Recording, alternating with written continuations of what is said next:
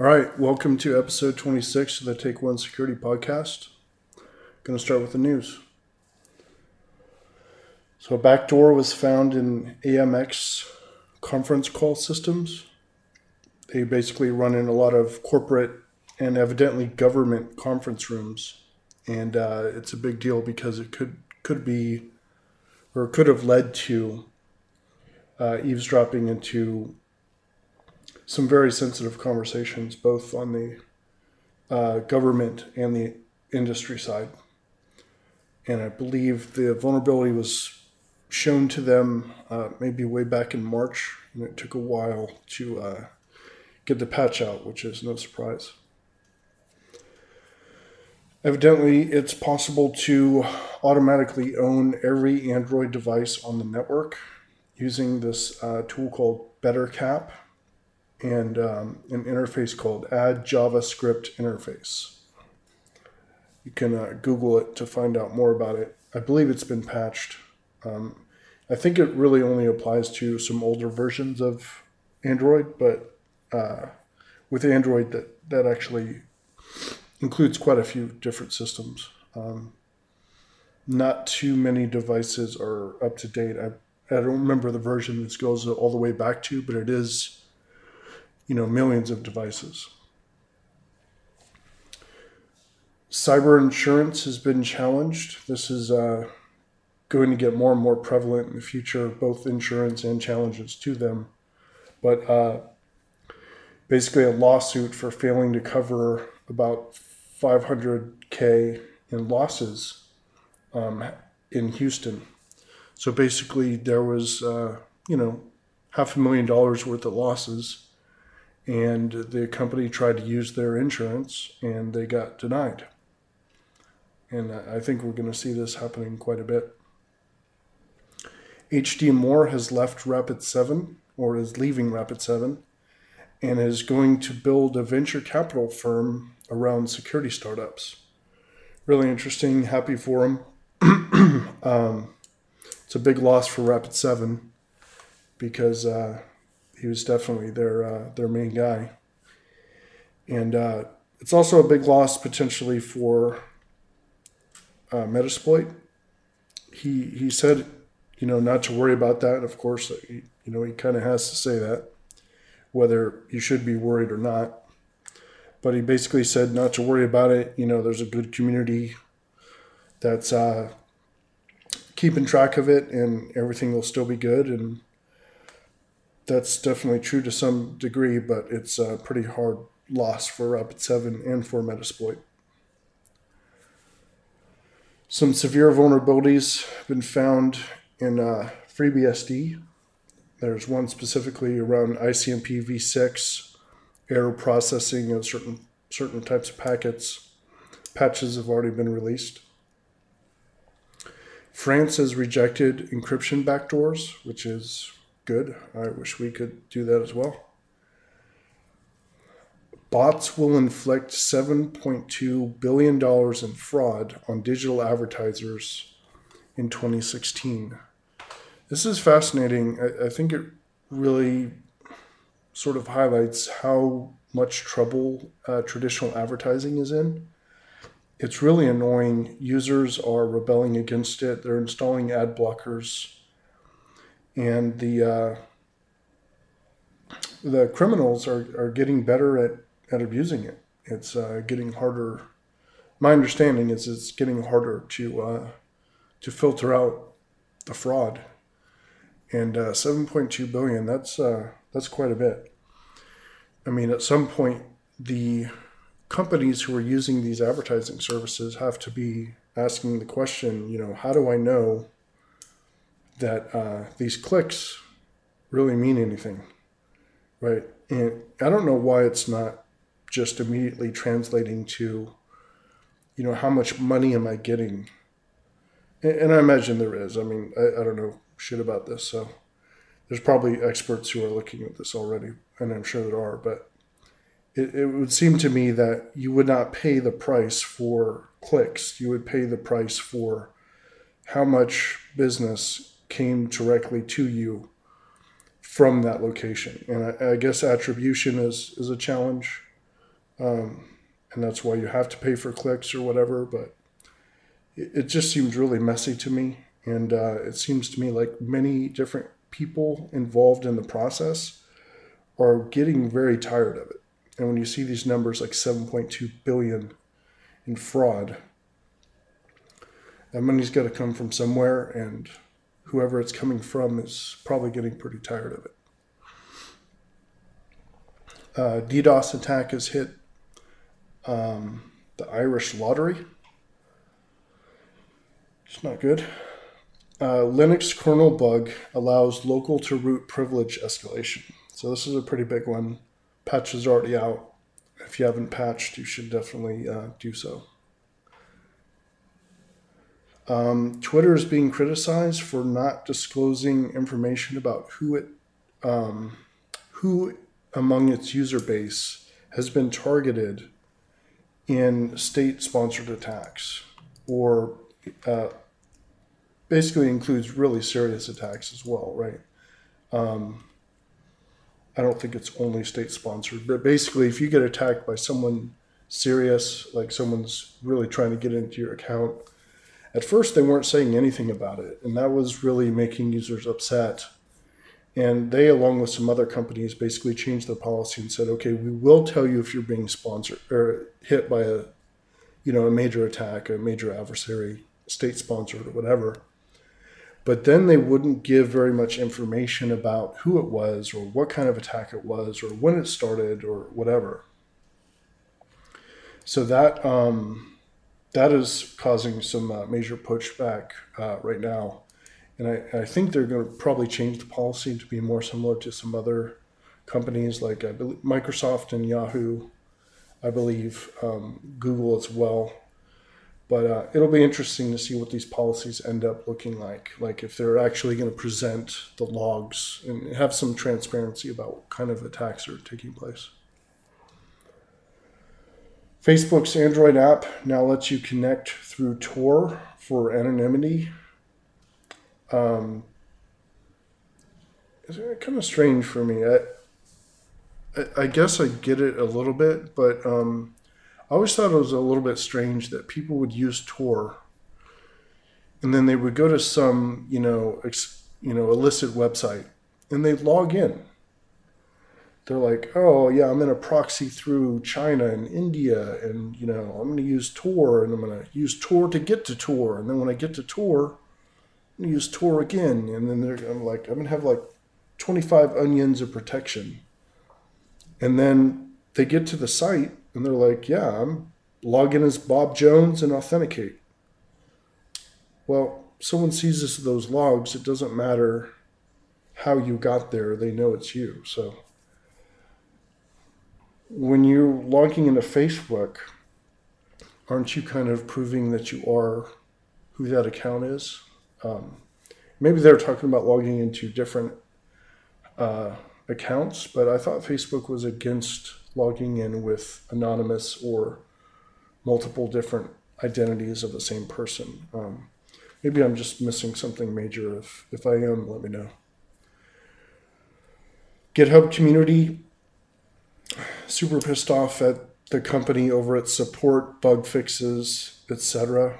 Uh, basically, a big post went out, hit like Reddit and Hacker News, and uh, basically said they're tired of not getting help with a bunch of issues. And uh, I think um, GitHub has responded. I, I, did read a response. I didn't read it all the way, but um, it's good that they're uh, having that dialogue. Facebook's Android app. um, oh, that's a dupe.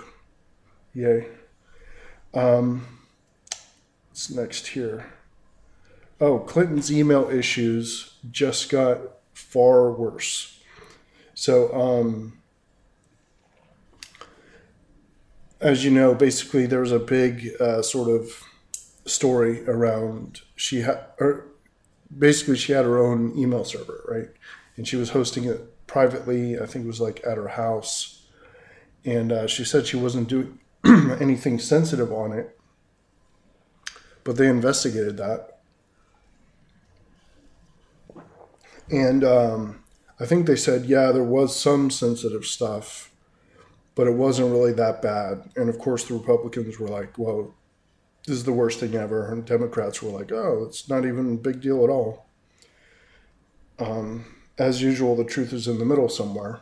Well, a new investigation, some sort of IG inspector general or something, uh, did another report and basically said, yeah, actually, a lot of the stuff was super top secret, like above um, SCI clearance, like so secret that the people doing the investigation couldn't even read the stuff.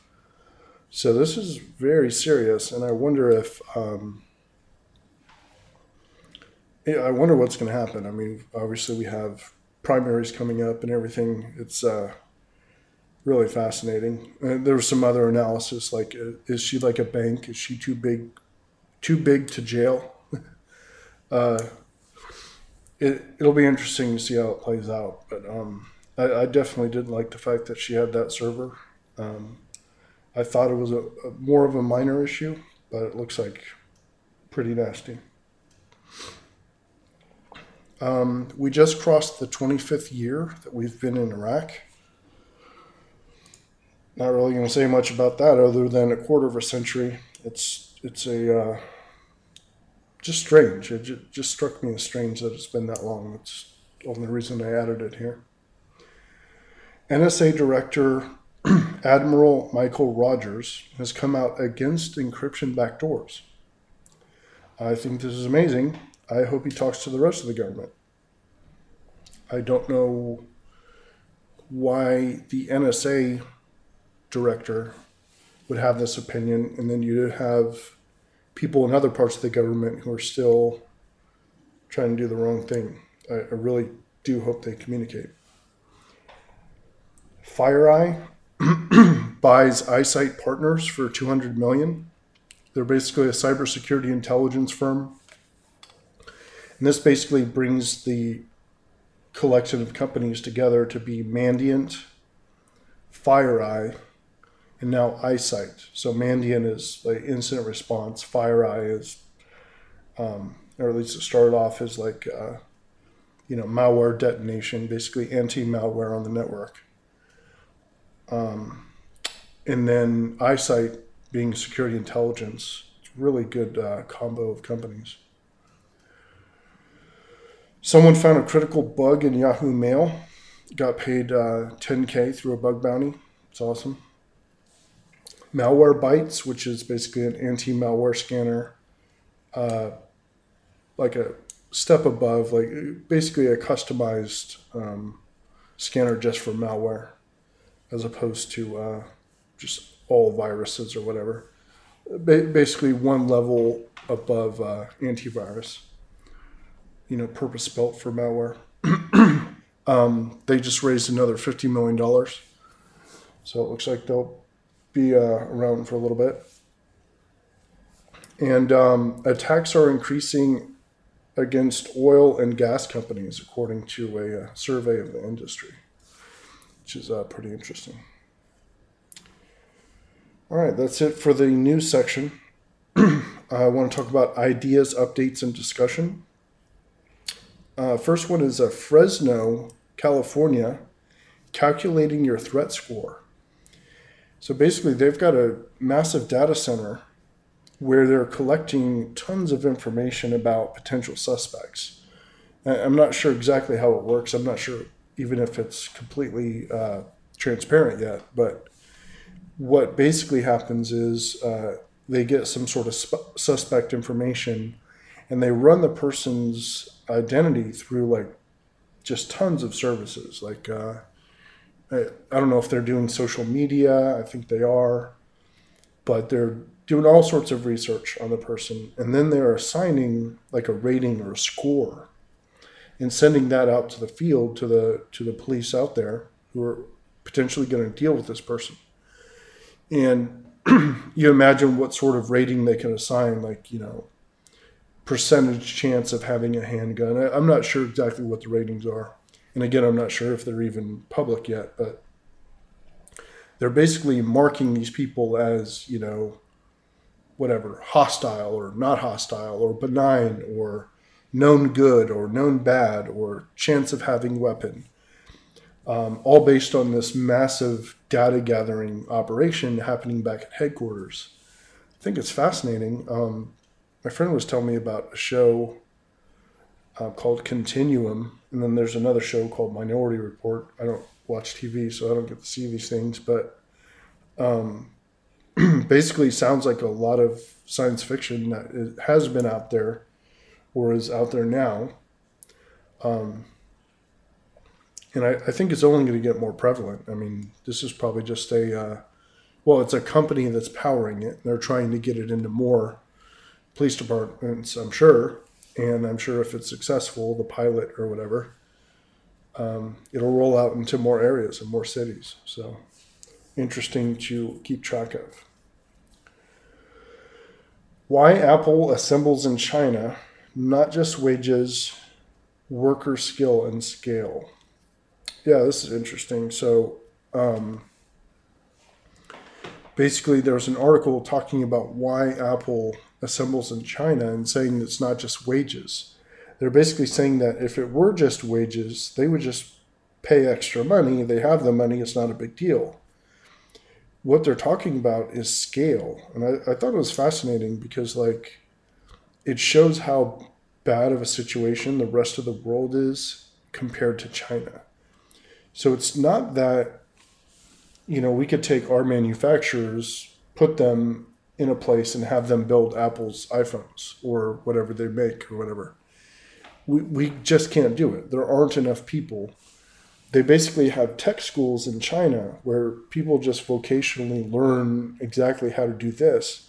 And they've been doing it for I don't know how long, like a decade, I'm guessing, or maybe two. And they can make like I don't know what it was. It was some some stupid crazy number, like hundred thousand iPhones an hour, or or maybe that was per day, or, or something like that, or a thousand iPhones per minute. It, it was something obscene, right? It was something that basically the entire United States couldn't even get close to, even if we invested now and worked on it for years and years. so basically, what Apple was saying is look, if it was just a matter of money, we would throw money at it, we would lose money, and we would do it. But we simply cannot do it because the, we cannot make the stuff here in the US because it's just not possible um, which sounds logical to me, but at the same time, it doesn't mean we should give up. Like, and I'm not sure we should um, reinvest in in manufacturing when it's probably going away. Um, the one thing they did say was pretty interesting in the article was that there is a way to sort of win this is if we could build fully automated manufacturing plants here in the U.S then we could beat out anyone, including China, um, because the the scale and the cost and everything and, and the training, you'd just be training one robot and then manufacturing that robot to do the same thing elsewhere. Um, that would be one way around it. So I think that's cool. Um, future of AI personal assistance, IoT, and drones. So I just wrote a um, a little piece of fiction actually. Um, it was uh, basically I was talking about IoT, uh, drones, art, um, augmented reality, and those sorts of things. And um, I wanted to explain it in a different way because I've kind of talked about the same stuff over and over. Um, but I wanted to explain it a different way. So I wanted to try and use fiction to do it. And so I um, put together this little uh, this little um, piece of fiction. I'm going to go ahead and read it now. It's pretty short. Hopefully, it won't end up being too long. But uh, let's see here. So um, life in 2028. So uh, let's say you're walking down a Manhattan street in 2028. Your assistant, Kara, is a pseudo AI built into your mobile device. She's like Siri, except way smarter and extremely customized to you and your preferences. You talk to her all the time about everything. It's quite intimate, actually.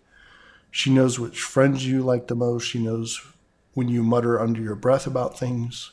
She knows what you like to eat and when you like to eat it and who you like to eat with. She knows you better than you know yourself, which, as it turns out, is easier than most people think. So it's like 2:30 a.m. You're in a mostly nice part of town, but you've had like 12 beers, and you're starting to think you might be lost. You had taken off your visor because you were making out with the girl you met earlier, but now you think it's better if you put it back on. She tells you this in your ear in little more than a whisper. It's how she talks to you. Well, ever since the release of the tiny buds that nest inside your ear canal. They magnify and block sound according to preference, transmit your voice, and let Kara speak to you. Kara says, Yeah, that's a good idea. It's in the bottom of your bag. You start fishing for your visor.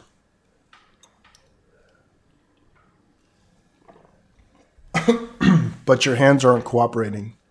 You finally find it, put it on. The street instantly lights up a bit. The cameras on your body are seeing the world in multiple wavelengths, and Kara shows you your preferred night vision theme, which is something of a blue tint with strong outlines, kind of like in Tron. You reach in your bag again and start nursing on the water bottle you pull up from it. You say, So what's the deal? Did everyone show up eventually, or did they leave me there all night alone with her? Kara says, No, they never came. They're across town right now at the Loft Club. Judging by Micah's heart rate, he's either running for his life or having a great time. Actually, let me look from another perspective. There's like a two second pause. And she says, Well, he's not being chased by anyone. You and Kara laugh. Kara says, Hey, it's a bit dangerous out here. I'm going to deploy some eyes we have the credits and off. You say, okay, I don't think we need them, but fine. Kara says, open the bag, please. You open your bag, and a swarm of a dozen fly sized drones whir into the darkness. You know from experience that they're spreading into a pattern around you, some high, some low, to see what they can see. Kara says, Ah, much better. I can see a bit now. Not many cameras around here that I can access.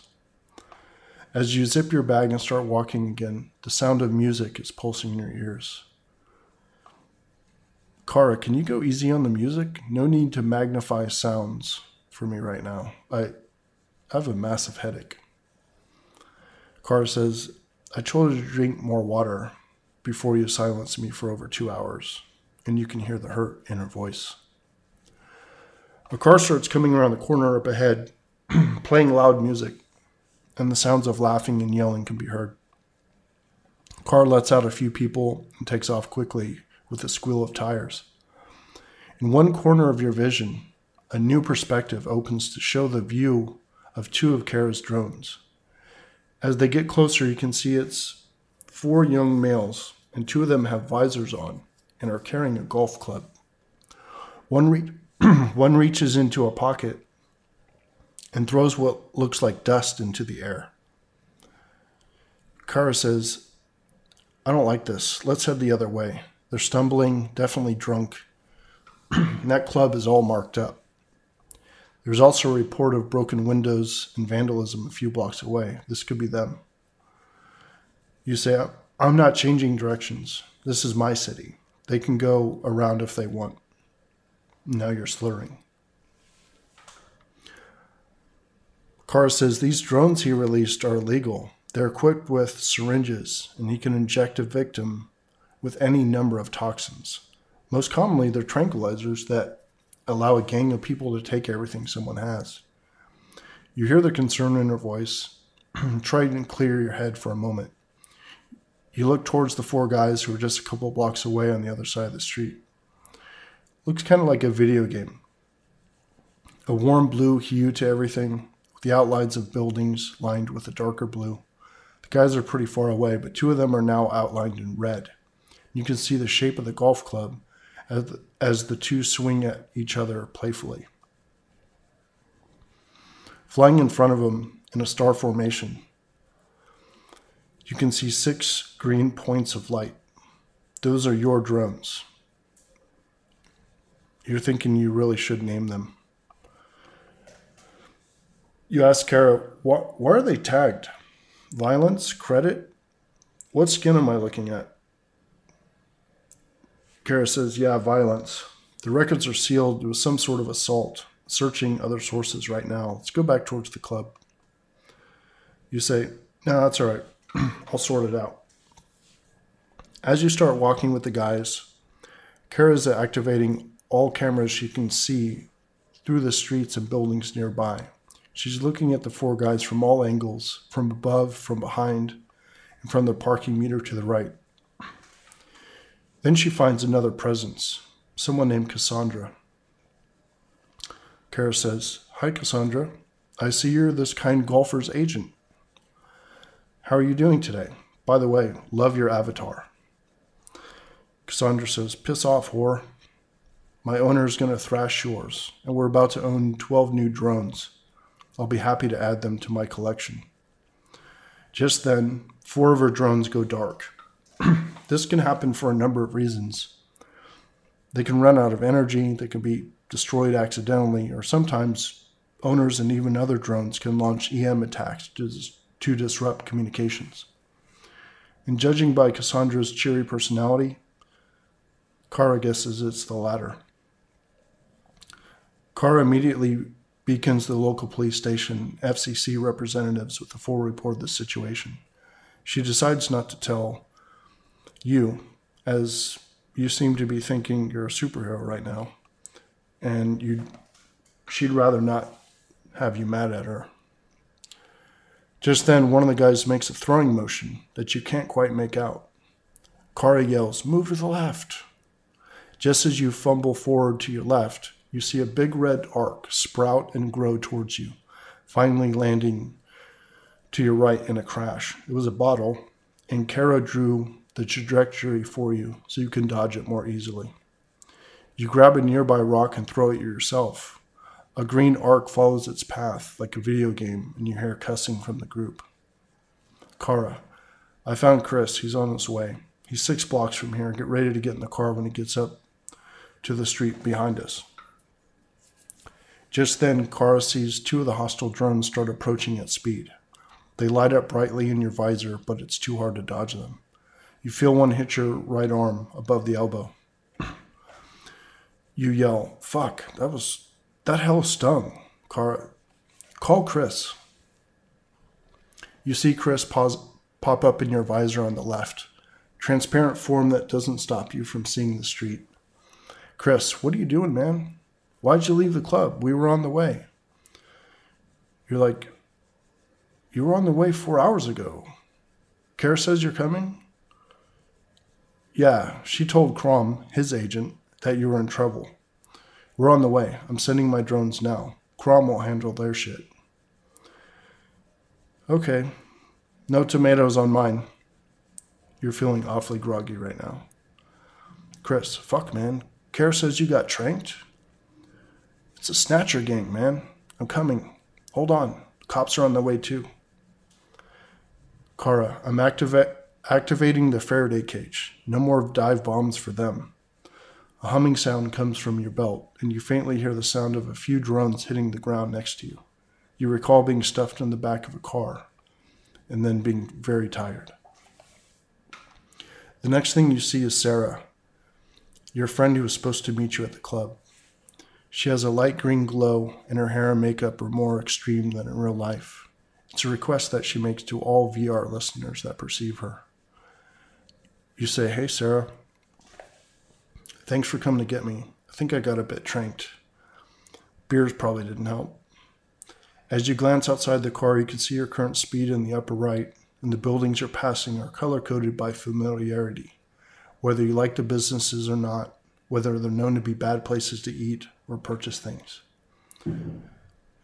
As Sarah steps back, you can see concern written in text, hovering above her chest, and model like face. And her model like face emotes the same. Sarah says, Yeah, that was super dumb. Not that I'm surprised. So, um, that was kind of fun. Uh, I had a bunch of issues in there. I was basically, uh, I mixed the tense. I was actually saying he and you. Um, I was trying to translate on the fly while I was reading it. And um, my voice is going for some reason, which is great because I have a talk on Tuesday. But um, that's the idea is to not just lay out technology, but to uh, describe it in use. Um, I showed a few people. I showed uh, Haddix, uh, my friend Andrew, a couple people, and they really liked it. Um, what they said, which I thought was interesting, was that this makes the technology look very distant in the future because it's inside of a fiction story. And what I'm trying to do is highlight how um, how tangible this technology is and how easy it is to do it soon. So, um, what they suggested was that it'd be better to do a scenario where it's just an everyday thing. So it's me and my girl, we're going on a vacation, and here's how we booked our vacation, and here's what happened when we got there. I think that would be cool, but it's also, um, I don't know, it's kind of dry. It's not very cool. Uh, you need some sort of conflict or something, I, I think, to keep it interesting. But um, at the end of it, I've got a couple other things, some other scenarios, capabilities. The visor lights up red around the field of vision when Kara detects danger to you. This can come from the car that's approaching too fast because she can see 360 degrees around you, someone approaching you threateningly, whatever. People also see how they want others. Um, no, people set how they want to appear to others. And people's agents can either honor that when they display the person or not, basically, depending on their, the preference of the owner. As people walk, they can see themselves from multiple positions and toggle these points of view because their drones will be sending video feeds. Their drones can scout ahead, watch from above, parse close range daemons that Kara can't read yet, etc. Everything they learn gets sent to Kara, and she decides what she should tell you based on her understanding of your wishes. Drone defense will be a major issue. There will be a physical protections. Um, there will be physical protections from them, so suits, shields, whatever, as well as EM protections like Faraday areas, EMP blasts, um, I was also thinking of giant wind gusts.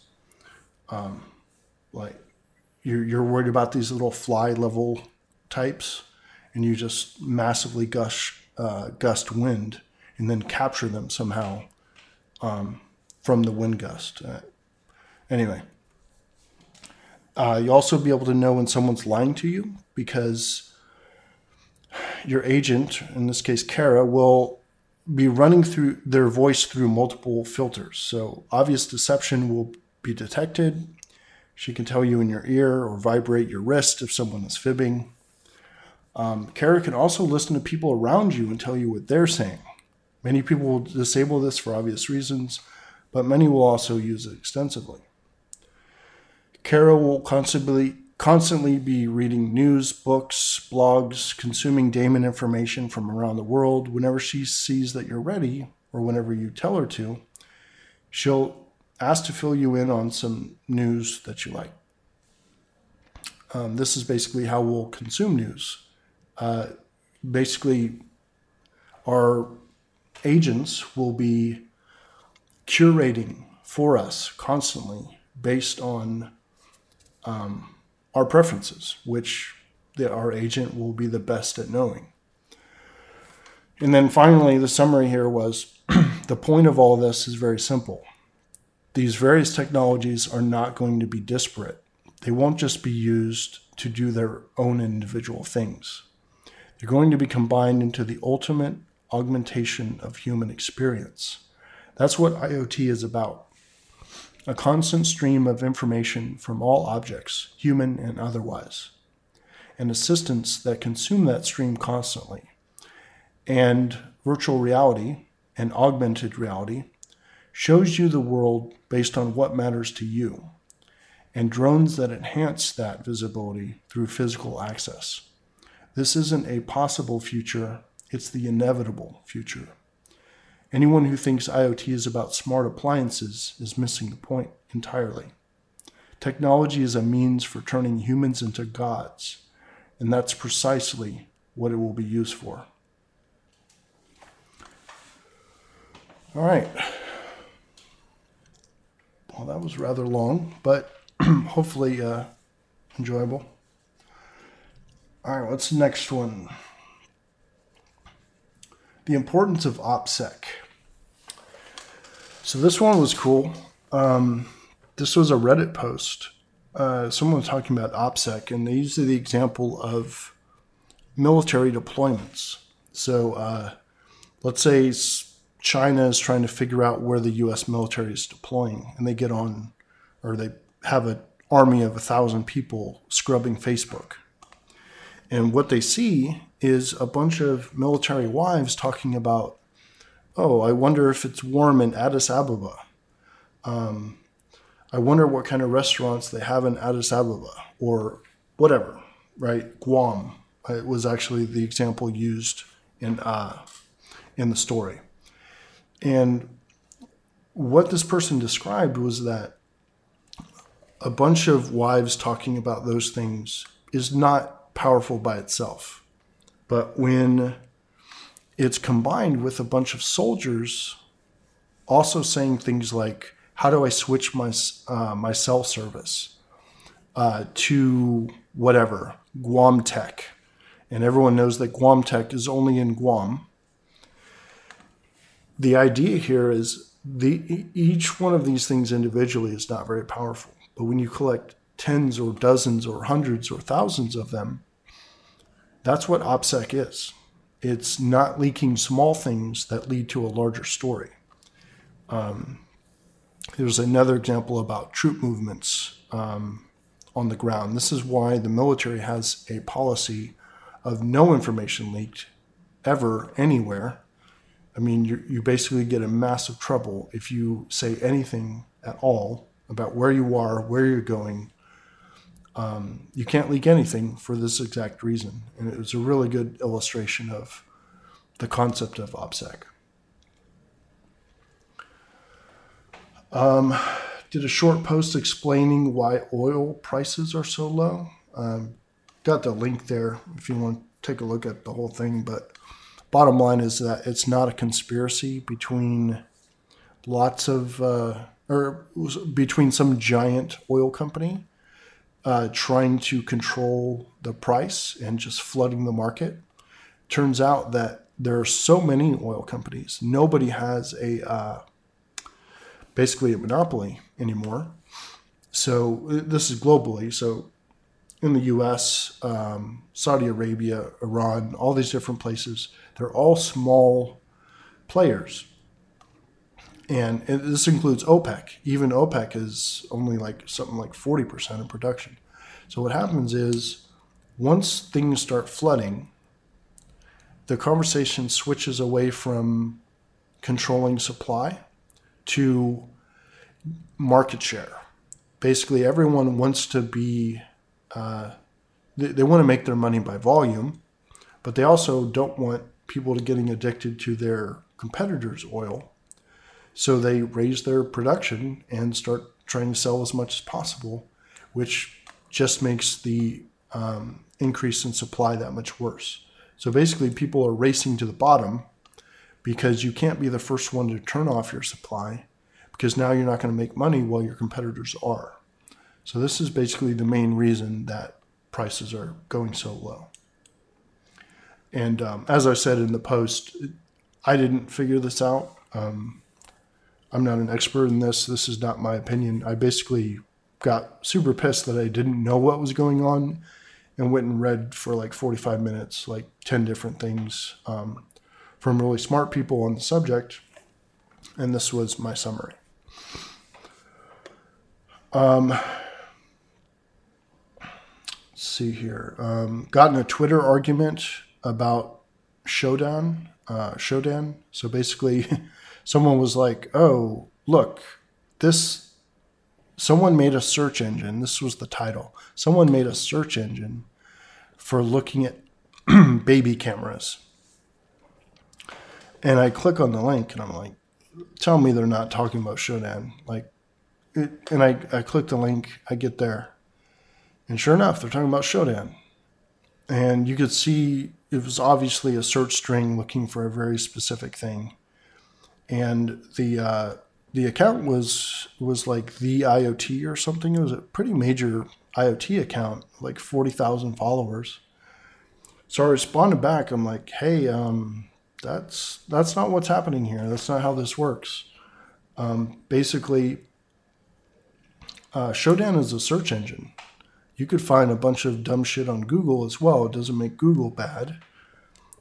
It, it's a tool that is being used for a specific thing. And the guy was like, well, you know, this is the type of thing you have to get rid of or whatever. And this is the first couple things he said. And finally, I was like, common arguments, right? I was like, well, if you're going to get rid of that, you need to get rid of Nmap as well, and also encryption. And uh, I fired one more volley. I said, it's a little bit ironic for you to be bashing search engines for their potential for misuse when you are a an account that tweets nothing but IoT stuff.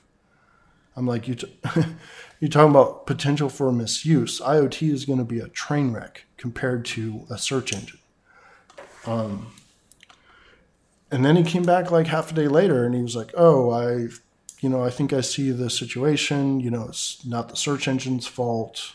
You know, it's the manufacturers for not having secure settings. And I was like, yeah, that's, that's exactly it. So again, it's, it's a big account the guy puts out some good content. I think he was just uh, confused about what Shodan was, and we got it sorted out, so that's cool. Um, I'm gonna put uh, put the account into my IoT follow stuff. So hopefully that will be our last uh, run in. Um, people return things less when the return policy is wide open. I don't know why I put this in in this section. I, I didn't know where else to put it basically, they just did a study on return policies. And um, people like Walmart, who just let you return anything at any time, um, or at least it was last time I checked, um, they actually get fewer returns than when you have strong restrictions on what you can do. So, knowing Walmart, they probably investigated that already knew it, and that's why they put that policy into place. But um, I included here just because it's one of those things where uh, kind of like risk uh, discussions or risk avoidance, where humans are just uh, strange. Humans are strange, and policies we make to influence them or control them are often just as strange. All right, next section tools, talks, and projects saw a cool talk, a new ontology of unwanted web automation. It was a OWASP project. Really, just amazing project. This this guy basically went through. He was British too. That made it even better. Um, but he went through and basically broke down every type of automation that could be used against like a, an application, and he categorized them and like just laid it out like so so well. Um, definitely recommend you go check out the project. Again, you just look up for ontology of unwanted web automation, and you'll find it. Um, Kali has moved to um, or Kali, that's how you pronounce it, probably Callie, um, has moved to a rolling. basically dying here. So this last podcast. Kali has moved to a rolling release, and there are instructions on the site on how to update it. I just did it for mine. Pretty cool. I thought it was already on it, but I guess this is what takes it to it. Uh, political influence project. So, if you know anyone or you yourself want to participate in this project, I want to try and map um, what influences are on what politicians. And the only reason I'm mentioning it here is because it's extremely nonpartisan. Um, I think this is just good for everyone. Uh, left, right, and middle would benefit from seeing this.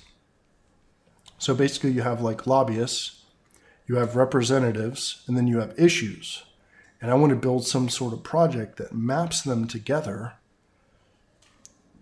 and donations. So you get to see like where money is going, how they're voting. That's the other thing to track is votes. So it's votes, lobbyists, representatives, and issues. You track all of those and map them together. And then for every event that someone does as a politician, they're like, oh, they voted no against this? Cool. Who are their primary donors? What are their the donors' primary interests and primary causes and see if they match to the representative. And then the idea is to build a score around that, right? So you have like a, uh, a compromised score, like Bernie Bernie Sanders, you know, six percent compromised because of the gun lobby. And then you got like whoever, I don't know, Clinton, Ted Cruz, whatever, 94% compromise because of these reasons. Um, anyway, thought, thought it would be a cool project um, just to understand, you know, where money's going and for what reason. Next one, Radar, Radare, no idea how to pronounce that.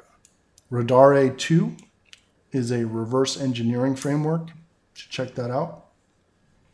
Next one is Backdoor Me um, which is basically a Unix backdooring framework with a Metasploit like interface. Evidently, you could just wreck a Unix box with all sorts of different backdoor uh, types and flavors. Um, and Shodan SCADA edition. So uh, there's a link here shodan.io slash explore slash category slash industrial control systems. It's like its own separate uh, web page, clean interface, and basically you can search for all sorts of SCADA stuff. Um, pretty cool. Announcements.